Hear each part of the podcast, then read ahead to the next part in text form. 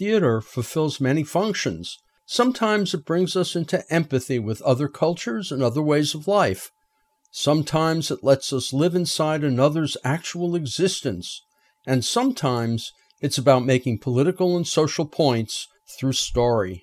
That is the goal of playwright Michael Gene Sullivan of the San Francisco Mime Troupe in his latest comedy, The Great Khan, now at San Francisco Playhouse through November 13th.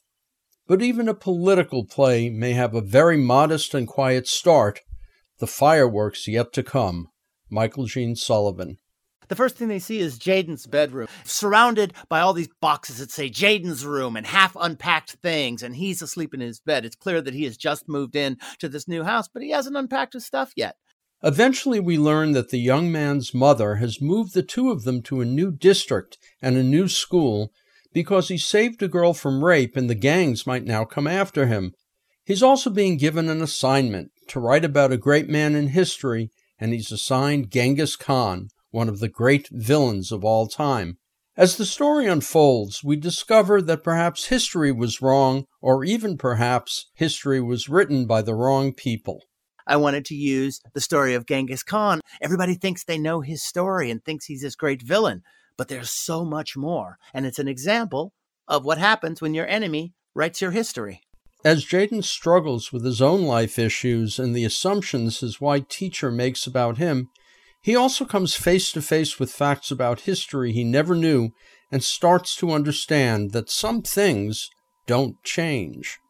I wanted to write a story about what it's like to be a black teenager in the United States, the difficulty of trying to break out of the stereotypes. It is so easy to fulfill these stereotypes.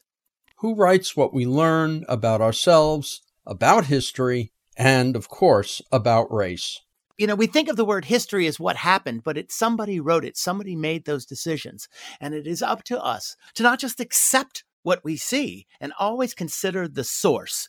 In his work as resident playwright of the Mime Troupe, Michael Gene Sullivan has become adept at combining comedy with activism through a constant and steady flow of fast paced plays and audio performances. It's also handy here that he has at hand his wife Velina Brown as the young Jaden's mother, and Brian Rivera electrifying us in full armor as Genghis Khan. I want audiences to walk away with questioning themselves, questioning the assumptions that they have made about so many things in life, so many things they take for granted in the media and in conversations and in history books. If you read a history of Black Americans, it's generally written by white Americans. The Great Khan by Michael Gene Sullivan, directed by Darrell V. Jones, plays live at San Francisco Playhouse and also streams through November 13th. For more information, you can go to sfplayhouse.org. I'm Richard Wolinsky on Bay Area Theater for KPFA.